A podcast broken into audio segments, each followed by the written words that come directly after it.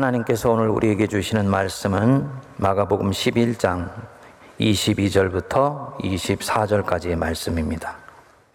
예수께서 그들에게 대답하여 이르시되 하나님을 믿으라 내가 진실로 너희에게 이르노니 누구든지 이 산더러 들리어 바다에 던져지라 하며 그 말하는 것이 이루어질 줄 믿고 마음에 의심하지 아니하면 그대로 되리라 그러므로 내가 너희에게 말하노니 무엇이든지 기도하고 구하는 것은 받은 줄로 믿으라 그리하면 너희에게 그대로 되리라 아멘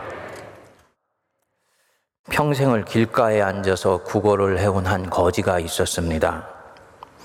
여느 날과 마찬가지로 한 푼 줍시오 하면서 머리를 조아리고 있었는데 지나가던 한 사람이 이 거지에게 불쑥 말을 건넸습니다.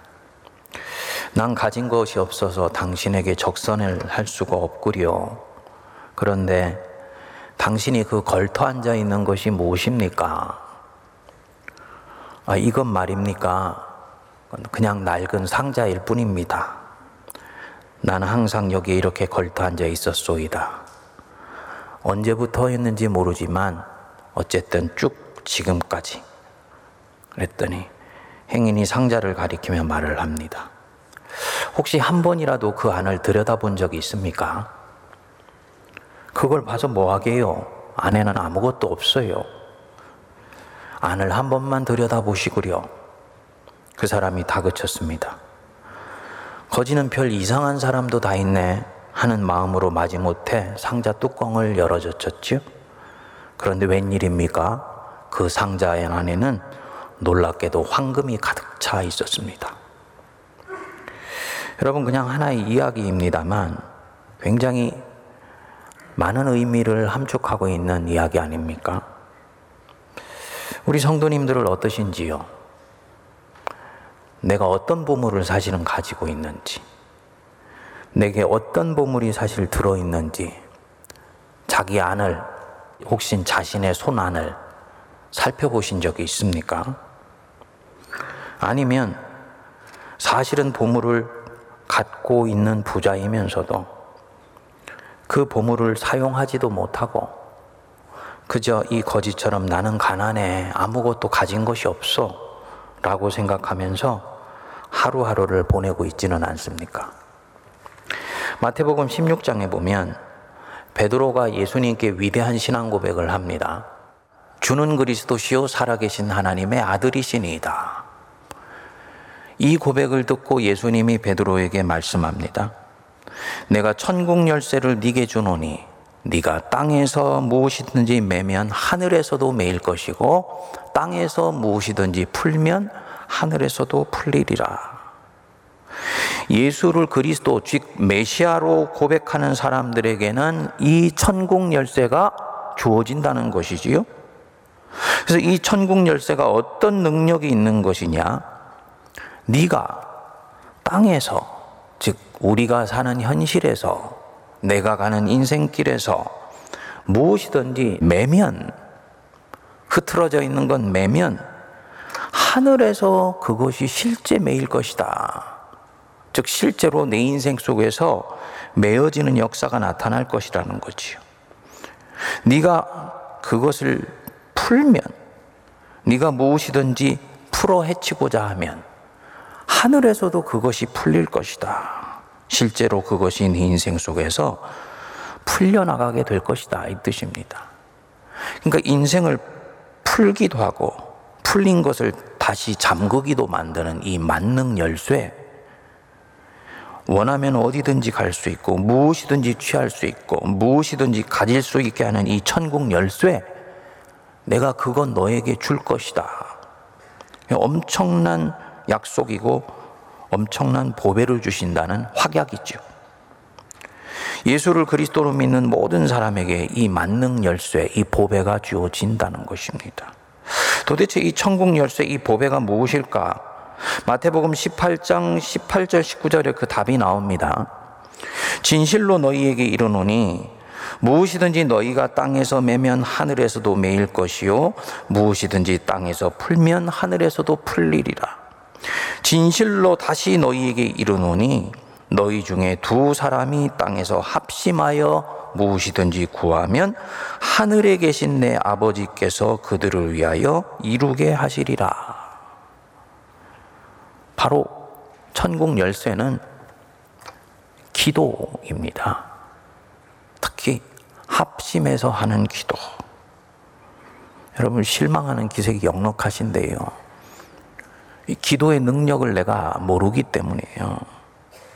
이 기도가 현실에서 꽁꽁 매인 것을 풀기도 하고 열린 것을 닫기도 하고 닫혀버린 기회를 열어 젖혀주기도 합니다.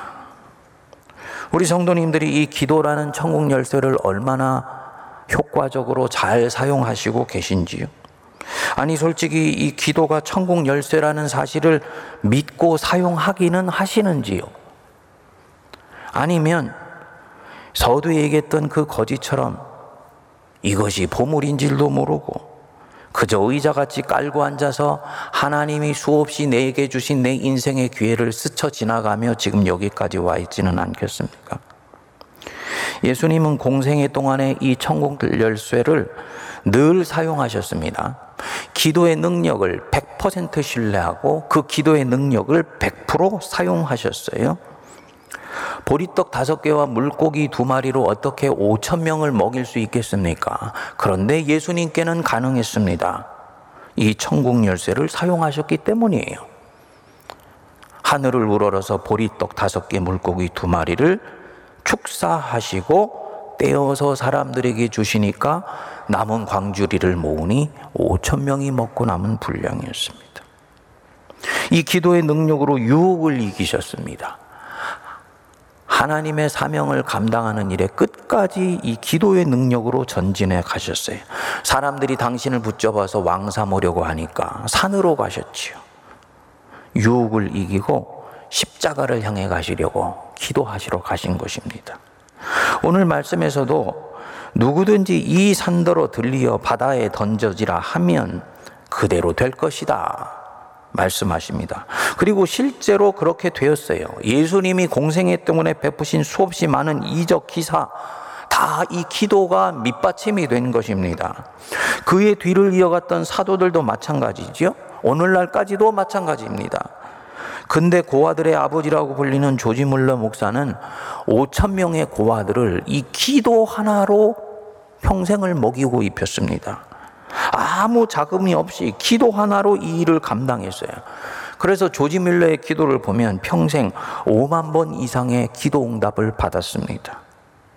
이 기도의 능력이 있다는 것입니다. 그런데 현대의 그리스도인들은 솔직히 말하면 이 기도에 대해서 굉장히 냉소적입니다. 기도해도 소용없다고 생각하는 사람들 많고요. 기도의 능력을 의심하는 사람들 많습니다. 물론 겉으로는 표현하지 않지요. 하지만 속으로는 기도하기는 해야지. 하지만 기도만 하면 되나? 하고 거기에 늘 무엇인가를 덧붙여요. 기도의 능력을 믿지 못하는 것입니다. 그래서 이 천국 열쇠를 사용하지를 않아요. 천국 열쇠를 전에 한두 번 사용해 봤을 수도 있지요. 기도로 이 안 열리는 내 인생의 문을 열어보려고 시도를 했었겠지요. 그런데 잘 안 된 거예요. 기도했지만 응답을 받지를 못한 것입니다. 그리고 이 안 좋은 경험이 내 안에 기억으로 내장되어서 지금은 이 열쇠를 사용하는 것에 대해서 회의적이고 냉소적이기까지 합니다. 어떤 분들은 한 번도 이 열쇠를 본격적으로 사용해 보지 않은 분들도 많습니다. 기도해야 한다는 것은 알기에 그저 기대감 없이 기도하기도 하고 주문처럼 기도하기도 합니다. 왜 우리가 이렇게 기도의 냉소주의자가 되었을까? 믿음의 기도를 배우지를 않았기 때문입니다. 기도로 닫힌 내 인생을 열고 기회의 문을 열어 젖히고 하나님이 내 마음 속에 심어 주신 이 소원을 끈질기게 밀고 나가는 힘 이것은 믿음의 기도가 동반돼야 돼요. 믿음의 기도라는 것은 기도의 믿음이 실려 있는 기도를 말하는 것입니다. 이거 결정적으로 중요합니다. 그래서 야고보서 5장 15절은 말씀합니다. 믿음의 기도는 병든 자를 구원하리니 주께서 그를 일으키시리라. 혹시 죄를 범하였을지라도 믿음의 기도가 사하심을 받게 한다. 그러니까 천국 열쇠로 문이 열리냐, 그냥 그대로 닫혀 있느냐 관건은 내가 하는 이 기도에 정말 믿음이 실려 있느냐, 없느냐, 여기에 달려 있는 거예요. 어떻게 하면 내 기도가 믿음이 실린 기도가 되겠습니까? 어떻게 하면 내 기도가 인생의 변화를 가져오고 파문을 가져다 주며 변혁을 가져오는 능력 있는 기도가 되겠습니까? 몇 가지 중요한 부분들이 있습니다. 첫 번째로는 내 기도는 반드시 응답받는다는 확신이 있어야 돼. 이거 이기적인 거 아니야? 개인적인 거 아니야? 이런 도덕적 판단을 먼저 하면 안 됩니다. 그거는 기도의 중급 수준 됐을 때 이런 판단을 하는 것이고요. 기도의 모든 출발은 내 기도는 반드시 응답받는다는 확신을 가져야 됩니다. 내 기도가 응답받는다는 확신을 가지면 그 기도에는 믿음이 실리게 돼요. 우리 주님이 오늘 본문에서 강조하시죠. 23절에 이 산더러 들리어 저 바다에 던져지라 하면 그대로 되는데 여기에 얘들아 조건이 있다. 너희들이 이 산더러 들리어 저 바다로 빠지라 하면 그대로 되는데 그렇게 되기 위해서 조건이 있어. 뭡니까? 누구든지 이 산더러 들리어 바다에 던져지라 하며 그 말하는 것이 이루어질 줄 믿고 마음에 의심하지 아니하면 그대로 될 것이다. 기도에 믿음이 실려야 된다는 말이지요. 자기가 기도한 것은 반드시 하나님께서 응답하신다. 이 강철 같은 믿음이 있어야 됩니다. 이게 믿음의 기도예요. 그 뒤에 예수께서 다시 말씀하시죠. 내가 너희에게 말하노니 무엇이든지 기도하고 구하는 것은 받은 줄로 믿으라. 그리하면 너희에게 그대로 되리라. 아멘 하십니까? 근데 많은 성도들이 기도하는데 이 기도에 믿음을 실지를 못해요. 들어주시면 좋고 안 들어주셔도 어쩔 수 없고 이 믿음이 없는 기도입니다. 이거 기도하면 들어주실까? 의심하면서 하는 기도 절대 응답이 없습니다. 야고보서 1장 6절 7절에는 이 의심하는 기도는 응답받기를 생각하지 말라고 그랬어요. 오직 믿음으로 구하고 조금도 의심하지 말라. 의심하는 자는 마치 바람에 밀려 요동하는 바닷물결 같으니 이런 사람은 무엇이든지 죽게 얻기를 생각하지 말라. 라고 말씀했습니다. 주문 외우듯 하는 기도, 글을 읽듯 하는 기도, 믿음이 실리지 않아요. 공중 기도할 때 써서 기도하지요. 실수하지 않으려고 회중을 대표해서 기도하니까 바른 기도에 하지만 그 읽는 그 기도 속에도 내 믿음이 실려야 돼요. 그럼 적어도 청중이 들을 때 어, 기도문을 읽고 있네 라는 생각은 절대로 들지를 않습니다. 근데 우리가 이 부분들을 놓치죠. 또 사람들 들으라고 하는 기도, 믿음의 기도가 아닙니다. 공중 기도할 때 자주 빠지는 함정이고요. 저도 자주 빠지는 함정입니다. 여러분, 너무나 지극히 간단하고 단순한 질문입니다만, 기도는 누구한테 합니까? 하나님한테 하잖아요. 근데 여러분, 진짜 기도 하나님한테 하세요? 혹시 내가 하고 있는 이 기도말, 청중이 듣는다 생각하고, 그들 의식해서 기도하지 않나요? 회중을 대표하는 것과 회중 들으라고 하는 기도는 전혀 기도의 방향이 다릅니다. 믿음이 실린 기도는 당연히 하나님 앞에 하는 기도여야 돼요. 하나님이 들으시고 하나님이 응답해 달라고 기도합니다. 그런데 가만히 기도말을 들어보면 저 기도는 사람들 들으라고 하는 기도인 것 같은데 라는 생각이 누군가에게 떠오르게 하면 나는 지금 기도의 방향이 잘못되어 있거나 기도의 방향이 흔들리고 있는 거예요. 뭐냐? 하나님께 기도하는데 사람들한테 자꾸 기도의 방향의 시선이 가는 것입니다. 요거 죄송하지만 믿음의 기도가 아닙니다. 의식이나 예식으로 하는 기도예요. 여러분, 설교자가 설교를 하는데, 아, 목사님 오늘 설교가 그 자리에 있으니까 설교하시네. 설교 억지로 하고 있는 거지요? 똑같아요. 어떤 기도이든 간에 기도가 그냥 거기에 있기 때문에 기도하는 것이면 이것은 의식이나 예식으로 하는 기도예요. 바람이 허공을 스쳐 지나가듯이 하늘을 스쳐 지나가본 하나님의 보좌를 움직이는 강력한 힘이 여기서 나오지를 않습니다. 이 기도는 하나님이 들으시고 응답해 주실 것이다. 확신하고 그 보좌 앞에서 부르짖어야지 됩니다. 어떤 때는 기도를 율법적으로 합니다. 해야 하기 때문에 기도하는 거예요.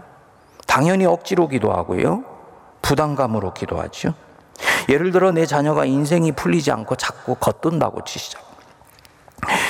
이를 듣고 나보다 믿음이 좋은 분이 말해요. 아, 왜 가만히 있어요? 부모가 그 자녀 인생 붙들고 기도해야지.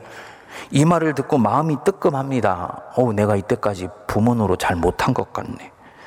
그래서 그때부터 하나님 내 자녀 길 열어주세요. 정신 차리게 해주세요. 기도합니다. 잘 하시는 거예요. 신앙의 진도가 있는 것이지요. 그런데 율법적으로 기도하는 것입니다. 해야 하니까 기도하는 거. 그 억지로 하는 기도죠. 요거는 믿음의 기도가 아닙니다. 부모가 자녀를 사랑하게 기도하지요. 간절함이 있죠. 하지만 하나가 빠져 있는 거야. 이 기도는 부모인 내가 이제부터 시작했으니 하나님은 반드시 응답하실 것이고 응답해 주셔야 한다. 확신이 빠져 있습니다. 그래서 기도에 힘이 없고 능력이 없습니다. 속상한 것은 이 율법적으로 하는 기도는 오래 기도하지를 못합니다. 여러분, 기도의 응답을 받는데 응답 받을 때까지 기도해야 됩니다.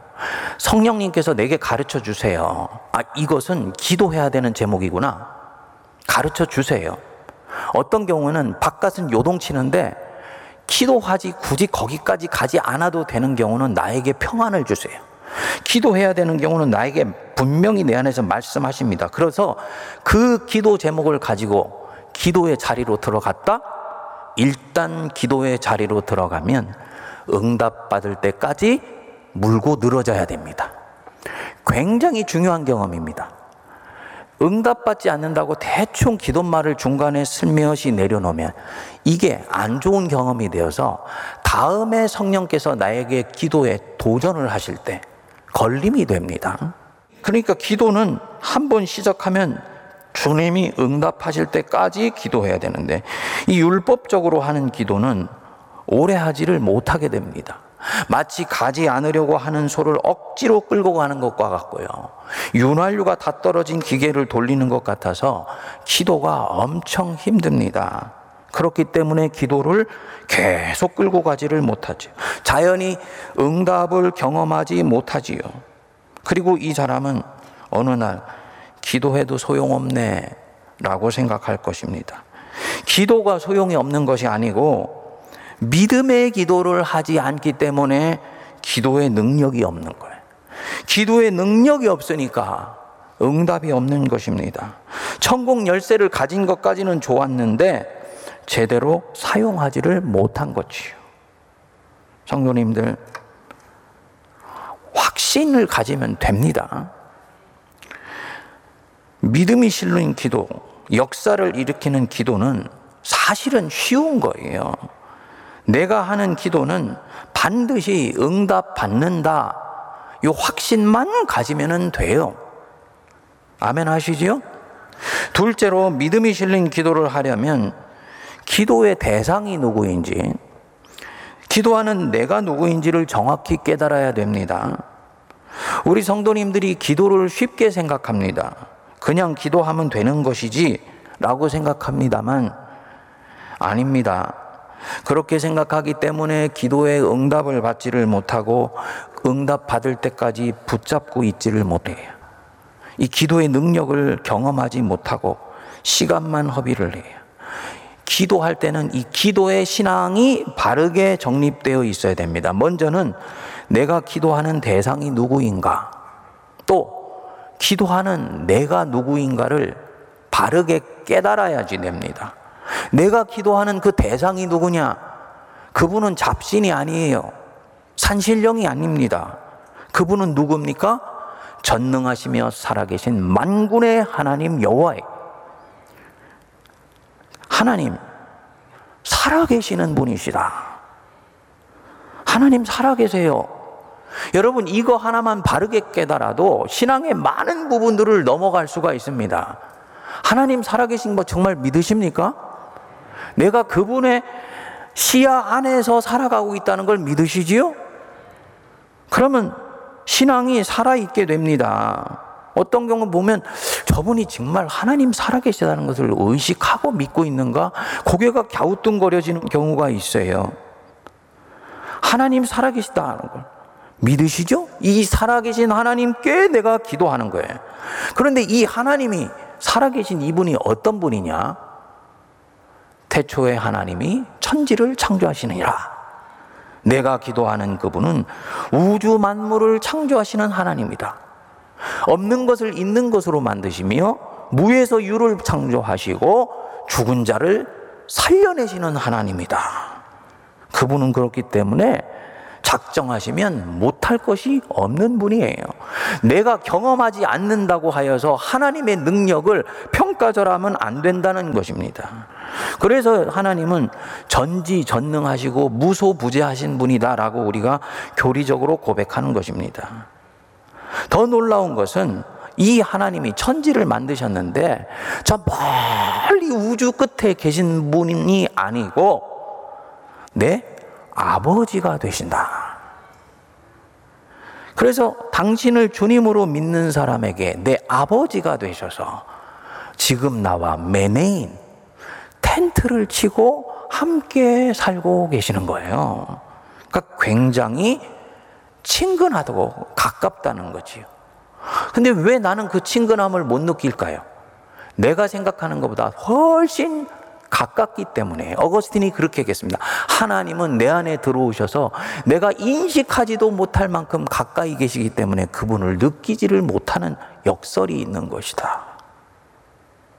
다음으로 기도하는 내가 누구인지를 분명히 알아야 됩니다. 기도하는 내가 누구냐? 나는 이상학 목사다. 나는 김장로야. 나는 최집사고 나는 박권사야. 내가 이 자아상을 갖고 기도하면 이분은 믿음의 기도를 못해요. 이 자아상 내려놔야지 됩니다. 기도하는 나는 인간이다. 휴무스. 라틴어인데요. 흙으로 빚어진 자라는 뜻입니다. 휴먼이라는 말이 여기서 나왔지요. 나는 인간, 휴무스다. 흙으로 빚어졌다. 그렇기 때문에 조금만 묽으면 금방 일그러지고 조금만 외부에서 충격을 받으면 쫙쫙 금이 가는 연약한 존재이다. 거기에 나는 죄를 지은 죄인이에요. 내 한계는 너무나 명확합니다. 그렇기 때문에 이 험한 세상을 절대로 누군가의 도움이 없이는 살아갈 수 없고 승리할 수 없다라는 것을 나는 절절히 깨닫고 있어요. 여기까지 가야지 진정으로 믿음의 기도가 나옵니다. 그래서 이 믿음의 기도는 자기 인식에서부터 출발을 합니다. 하나님, 저는 연약하고 죄가 많습니다. 내 한계는 너무나 명확합니다. 자기 자신이 악인인 것을 알고 하나님께 항복하는 거지요. 그래서 정직하게 살아계신 하나님을 부르짖는 거예요. 그런데 이 하나님이 당신을 주님으로 믿는 나를 뭐라고 불러주시냐? 자녀로 불러주신다는 거지. 갑자기 내가 하나님의 자녀라고 생각하는 순간 내 존재가 고양됩니다. 그래서 로마서 8장 15절은 말씀합니다. 너희는 다시 무서워하는 종의 영을 받지 아니하고 양자의 영을 받았으므로 우리가 아빠 아버지라고 부르짖느니라. 성도는 하나님의 자녀이다. 그러면 기도는 무엇일까요? 자녀가 아버지에게 소원을 비는 거예요. 이번에 미국 갔더니 우리 막내딸이 이 부모와의 관계를 참 잘해요. 잘한다는 거 어떻게 하느냐. 그동안 본인이 가지고 있었던 마음의 소원을 다 털어놓더라고요. 여러분, 그 얘기를 듣는 부모 마음이 어떨까요? 기쁘죠? 아, 이 녀석이 우리를 신뢰하고 있구나. 기도는 바로 그런 것입니다. 어찌 하나님이 그 소원을 들어주시지 않겠습니까? 반드시 들으시고 응답하십니다. 그분은 나보다 내 인생을 더 잘 살피시고 나보다도 내 인생을 훨씬 사랑하시는 분이세요. 우리 예수님이 이 부모 자식 관계에서 기도의 비밀을 정확하게 풀어내셨지요. 너희 중에 누가 아들이 떡을 달라 하는데 돌을 주며 생선을 달라 하는데 뱀을 줄 사람이 있겠느냐? 너희가 악한 자라도 좋은 것으로 자식에게 줄줄 줄 알거든 하물며 두말할 것 없다. 하늘에 계신 너희 아버지께서 구하는 자에게 좋은 것으로 주시지 않겠느냐. 이 놀라운 진실을 알면 우리는 기도할 때 당연히 믿고 구하고 구한 것은 받은 줄로 믿습니다. 나같이 시원치 않은 사람의 기도도 들으실까? 아니요.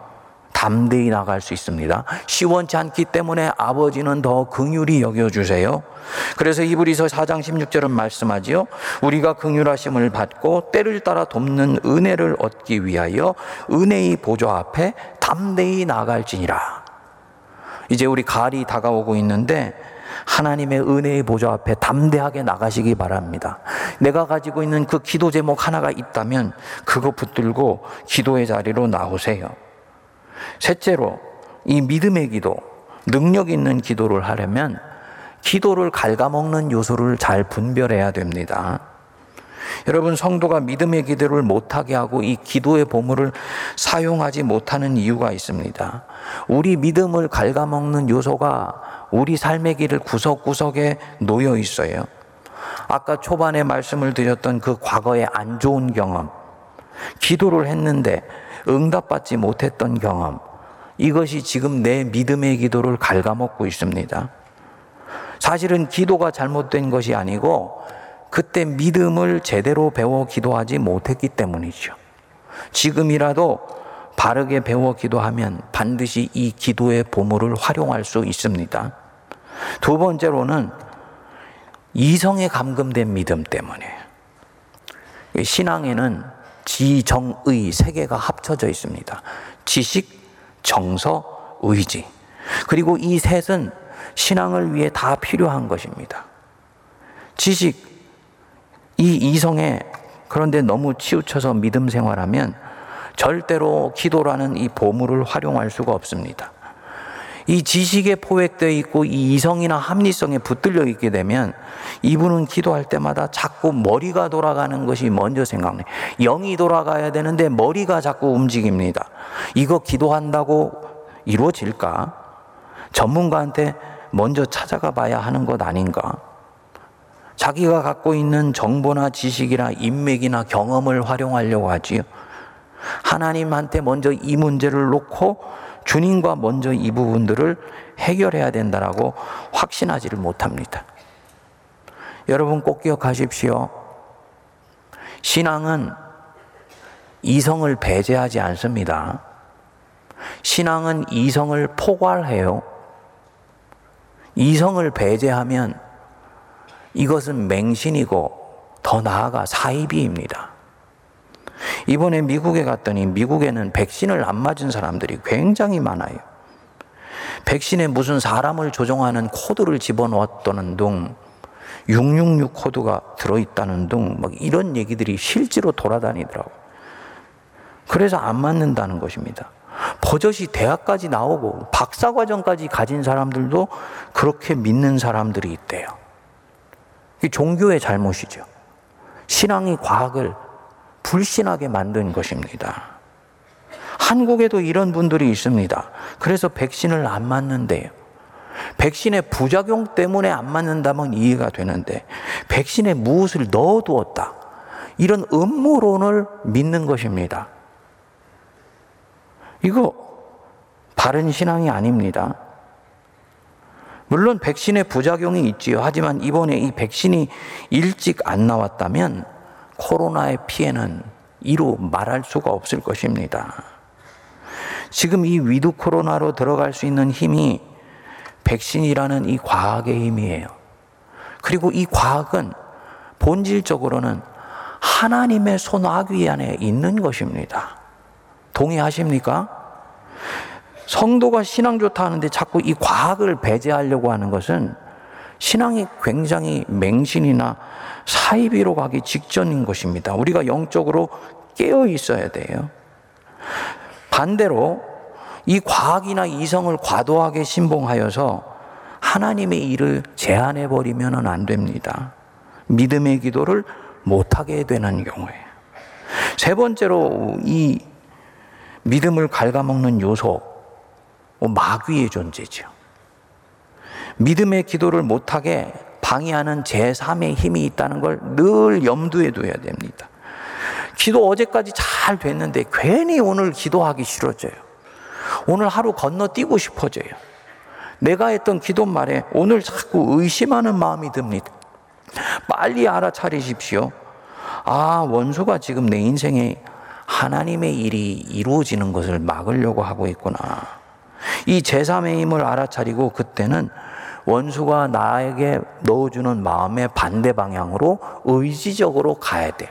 그렇게 해서 기도하면요. 그날의 기도는 꿀송이처럼 단 놀라운 역사가 일어나는 거예요. 원수가 미리 오늘의 기도가 특별하게 강력한 일이 일어나는 걸 알고 미리 이런 식으로 우리 마음 안에 생각을 넣어주는 것입니다.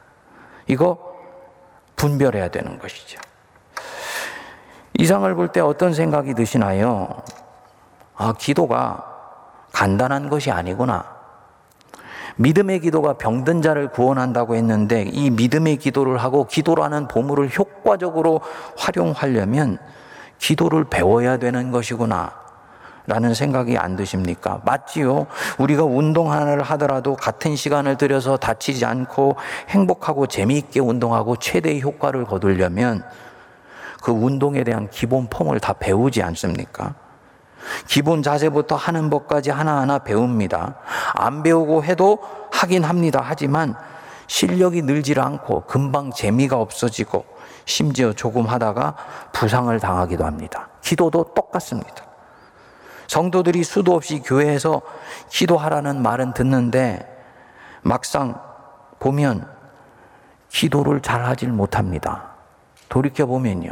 목사가 기도하는 법을 가르쳐 주지를 않았던 거예요. 기도하라고만 얘기를 했던 거죠. 그러니까 기도가 뭔지를 성도들이 모르는 경우가 많습니다. 당연히 믿음이 실린 기도, 기도의 능력이 일어나는 기도가 나오질 않죠. 기도를 가르치지 않고 기도를 배우지 않았기 때문에. 다행히 우리 교회는 중보기도부가 있어요. 그리고 여기에서 기도를 배우는 느헤미야 기도 학교가 있습니다.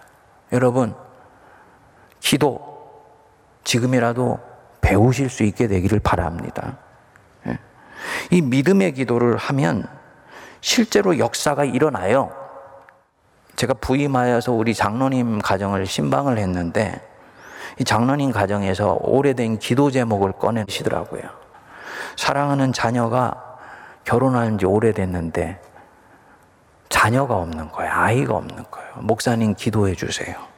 그날 부임 신방하고 기도를 하는데 마음 안에 확신이 오더라고요. 아, 하나님이 이거 응답하실 것이다. 생각나는 대로 이분 가정 위해서 이 집사님 위해서 기도했지. 근데 작년에 그 기도 응답이 4년 반 만에 이루어졌습니다. 주님이 그 가정에 자녀를 주셨는데 쌍둥이를 주시더라고요. 장로님하고 권사님이 그냥 입이 귀에 이게 걸렸어요. 그걸 보면서 감사하죠. 곧 작은 것 하나 같지만 여러분 바로 그 순간에 하나님 살아계시고 하나님은 내 기도를 들으시며 내가 하는 기도는 그 장로님 권사님의 기도와 합쳐져서 천국 문을 여는 열쇠가 된다. 라는 것이 확인된 것입니다. 순간 신앙이 살아나게 되죠. 당연히 이 믿음의 기도는요. 한 사람의 인생을 변화시켜요. 그리고 믿음의 기도가 하나님을 향해서 올라가는 순간에 기도하는 그 순간이 그렇게 행복합니다. 성도님들, 믿음이 실린 기도, 능력이 있는 기도를 이제 배우고 익힐 수 있게 되기를 바랍니다. 내 인생에 하나님이 주신 이 보물, 천국 열쇠를 마음껏 활용하는 우리 성도님들 되시기를 바랍니다.